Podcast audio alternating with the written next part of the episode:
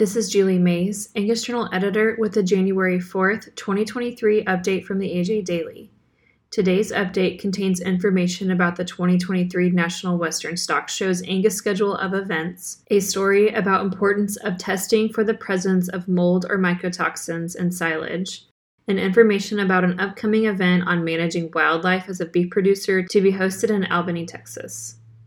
Join us at the 2023 National Western Stock Show adapted from a release by Briley Richard, American Angus Association. Back at the historic grounds in Denver, the 2023 National Western Stock Show is set to host the Angus family here soon. Whether you're preparing to exhibit on the hill or in the yards, or you want to know when to watch from home, the full schedule, live stream of the show, or show results can be found by clicking on the links in this episode's description. Do you have mold and mycotoxins in your silage?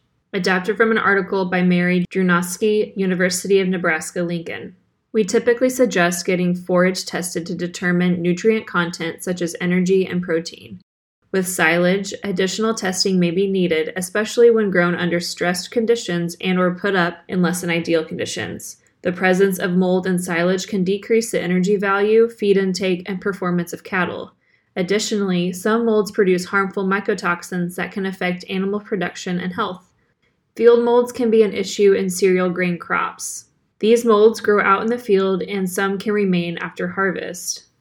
Aspergillus is more likely to be present in drought conditions and thus may be an issue this year. To read more, visit angusbeefbulletin.com forward slash extra and select on the Health and Nutrition tab.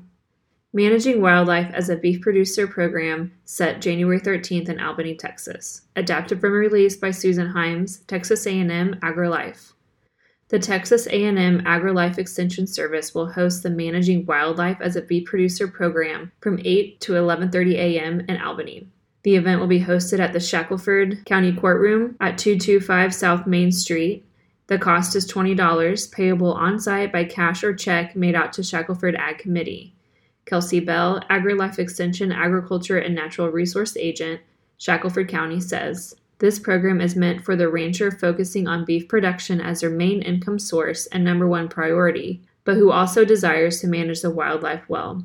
Balancing both can be done with the proper insight into the interaction between the two sides and the available resources. For more information, click on the link in this episode's description. The AJ Daily is compiled by Paige Nelson, field editor for the Angus Journal. For more Angus news, visit angusjournal.net.